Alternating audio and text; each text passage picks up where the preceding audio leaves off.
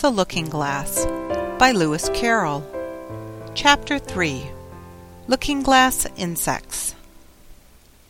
Of course, the first thing to do was to make a grand survey of the country she was going to travel through.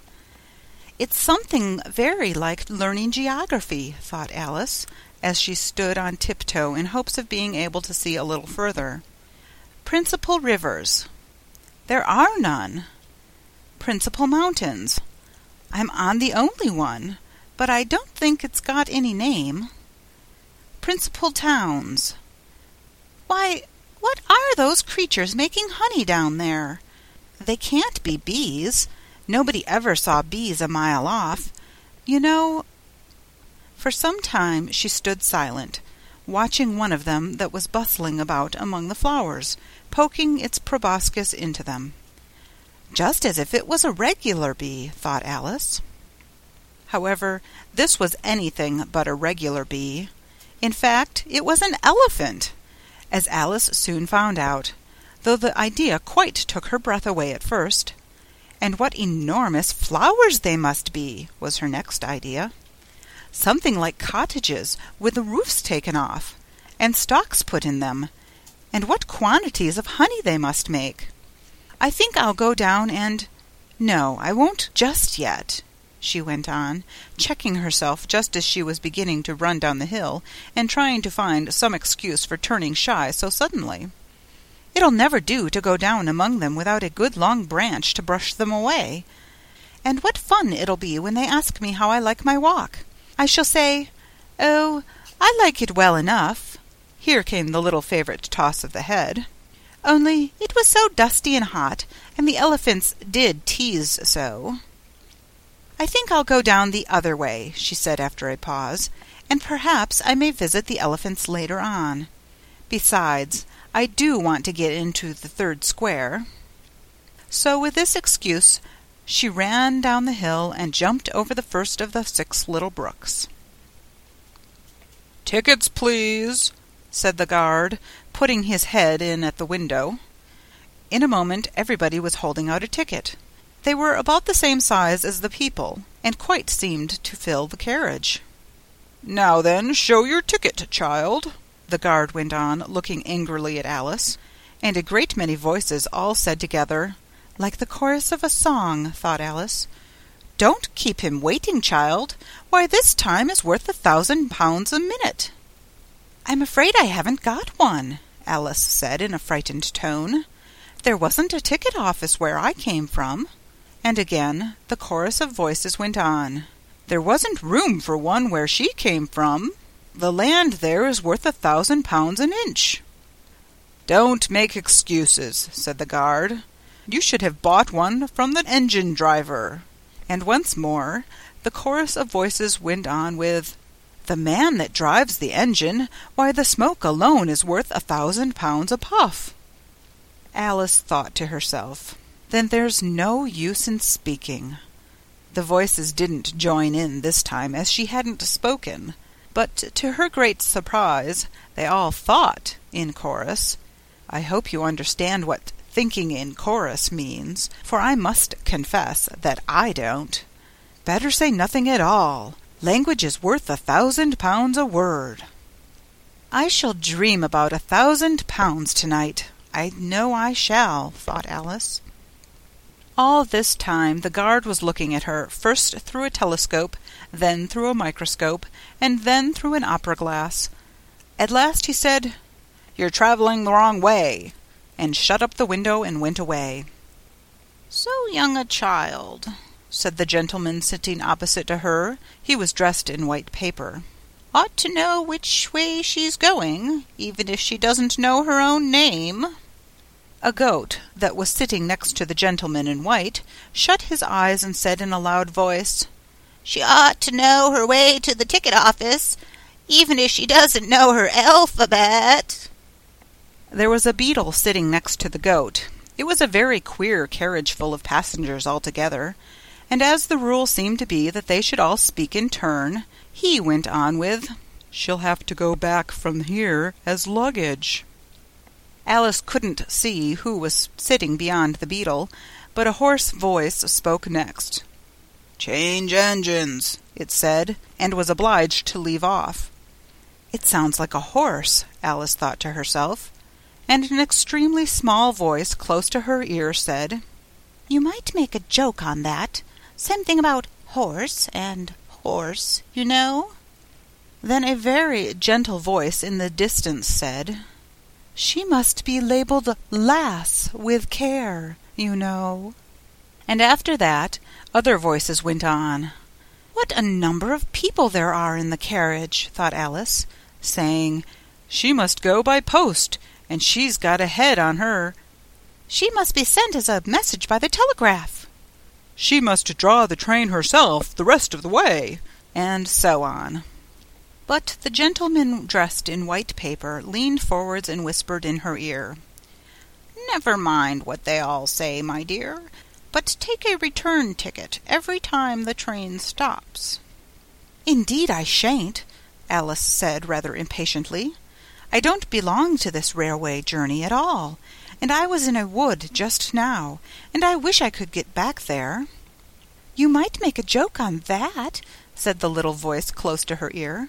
Something about you would, if you could, you know. Don't tease so, said Alice, looking about in vain to see where the voice came from. If you're so anxious to have a joke made, why don't you make one yourself? The little voice sighed deeply. It was very unhappy, evidently, and Alice would have said something pitying to comfort it. If it would only sigh like other people, she thought but this was such a wonderfully small sigh that she couldn't have heard it at all if it hadn't come quite close to her ear. The consequence of this was that it tickled her ear very much, and quite took off her thoughts from the unhappiness of the poor little creature. I know you're a friend, the little voice went on, a dear friend, and an old friend, and you won't hurt me, though I am an insect. What kind of insect? Alice inquired a little anxiously. What she really wanted to know was whether it would sting or not, but she thought this wouldn't be quite a civil question to ask. What, then you don't the little voice began, when it was drowned by a shrill scream from the engine, and everybody jumped up in alarm, Alice among the rest. The horse, who had put his head out of the window, quietly drew it in and said, it's a brook we have to jump over. Everybody seemed satisfied with this, though Alice felt a little nervous at the idea of trains jumping at all. However, it'll take us into the fourth square. That's some comfort, she said to herself. In another moment she felt the carriage rise straight up into the air, and in her fright she caught at the thing nearest to her hand, which appeared to be the goat's beard. But the beard seemed to melt away as she touched it, and she found herself sitting quietly under a tree, while the gnat for that was the insect she had been talking to was balancing itself on a twig just over her head and fanning her with its wings. It certainly was a very large gnat, about the size of a chicken, Alice thought. Still, she couldn't feel nervous with it, after they had been talking together so long. Then you don't like all insects? the gnat went on, as quietly as if nothing had happened. I like them when they can talk, Alice said. None of them ever talk where I come from. What sort of insects do you rejoice in where you come from? the gnat inquired. I don't rejoice in insects at all, Alice explained, because I'm rather afraid of them, at least the large kinds, but I can tell you the names of some of them. Of course they answer to their names, the gnat remarked carelessly. I never knew them do it. What's the use of their having names, the gnat said, if they won't answer to them? No use to them, said Alice, but it's useful to the people who name them, I suppose. If not, why do things have names at all? I can't say, the gnat replied. Further on in the wood down there, they've got no names. However, go on with your list of insects. You're wasting time. Well, there's the horsefly, Alice began, counting off the names on her fingers. All right, said the gnat. Halfway up that bush you'll see a rocking horse fly, if you look. It's made entirely of wood, and gets about by swinging itself from branch to branch. What does it live on? Alice asked with great curiosity. Sap and sawdust, said the gnat. Go on with the list.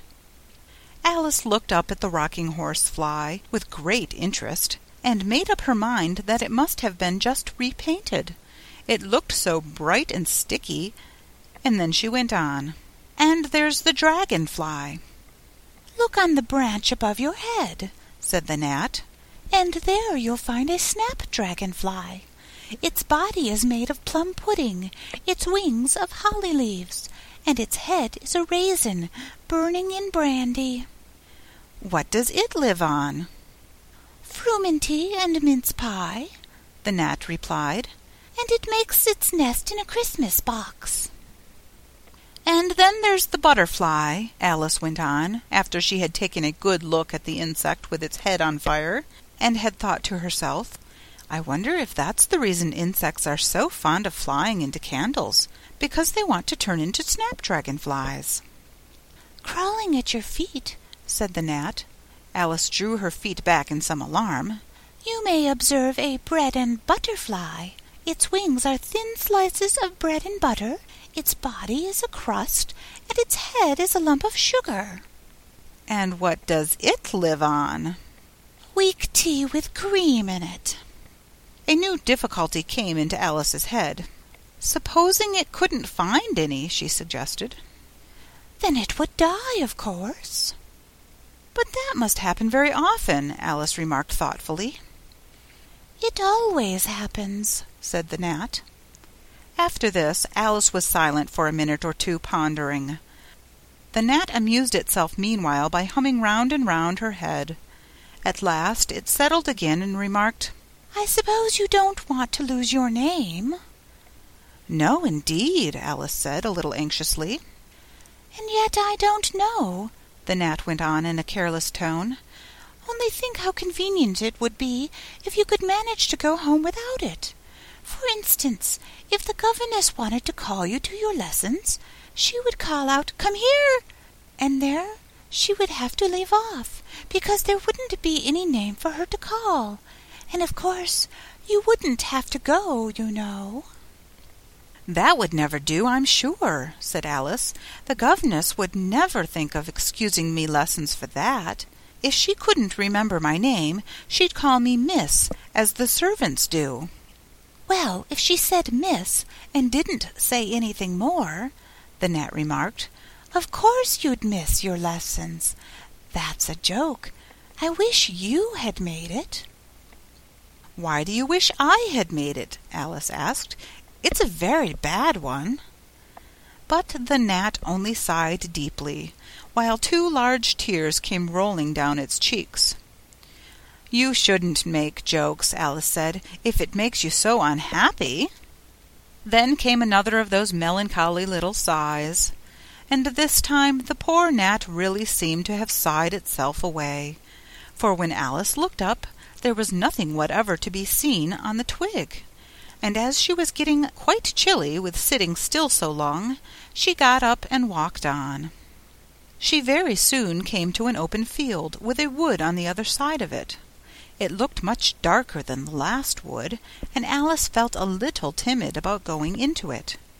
However, on second thought, she made up her mind to go on. For I certainly won't go back, she thought to herself, and this was the only way to the eighth square. This must be the wood, she said thoughtfully to herself, where things have no names. I wonder what'll become of my name when I go in. I shouldn't like to lose it at all, because they'd have to give me another, and it would be almost certain to be an ugly one. But then the fun would be trying to find the creature that had got my old name. That's just like the advertisements, you know, when people lose dogs. Answers to the name of Dash had on a brass collar. Just fancy calling everything you met Alice till one of them answered. Only they wouldn't answer at all if they were wise. She was rambling on in this way when she reached the wood. It looked very cool and shady. Well, at any rate, it's a great comfort, she said as she stepped under the trees, after being so hot, to get into the. into what? She went on, rather surprised at not being able to think of the word. I mean, to get under the. under the. under this, you know, putting her hand on the trunk of the tree. What does it call itself, I wonder? I do believe it's got no name. Why, to be sure it hasn't. She stood silent for a minute, thinking. Then she suddenly began again. Then it really has happened after all. And now who am I? I will remember if I can. I'm determined to do it. But being determined didn't help much, and all she could say, after a great deal of puzzling, was L. I know it begins with L. Just then a fawn came wandering by.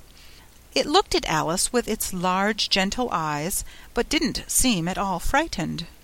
Here, then, here, then, Alice said as she held out her hand and tried to stroke it. But it only started back a little, and then stood looking at her again. What do you call yourself? the fawn said at last. Such a soft, sweet voice it had. I wish I knew, thought poor Alice. She answered rather sadly, Nothing just now. Think again, it said. That won't do. Alice thought, but nothing came of it. Please, would you tell me what you call yourself? she said timidly.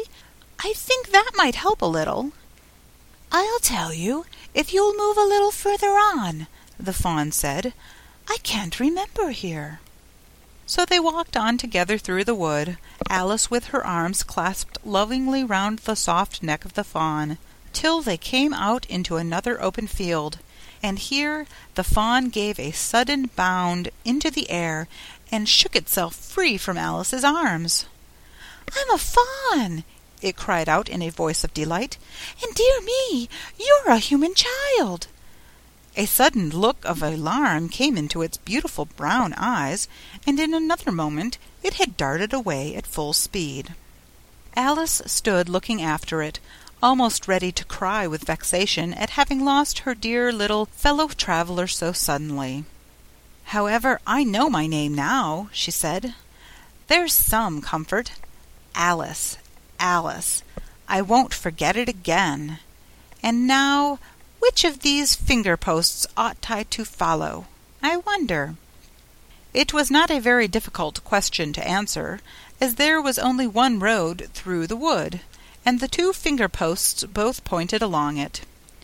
I'll settle it, Alice said to herself, when the road divides and they point different ways.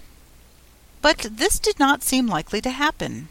She went on and on, a long way, but whenever the road divided, there were sure to be two finger posts pointing the same way. One marked to Tweedledum's house, and the other to the house of Tweedledee. I do believe, said Alice at last, that they live in the same house. I wonder I never thought of that before. But I can't stay there long. I'll just call and say how do you do, and ask them the way out of the wood. If I could only get to the eighth square before it gets dark. So she wandered on, talking to herself as she went, till, on turning a sharp corner, she came upon two fat little men, so suddenly that she could not help starting back. But in another moment she recovered herself, feeling sure that they must be. End of chapter 3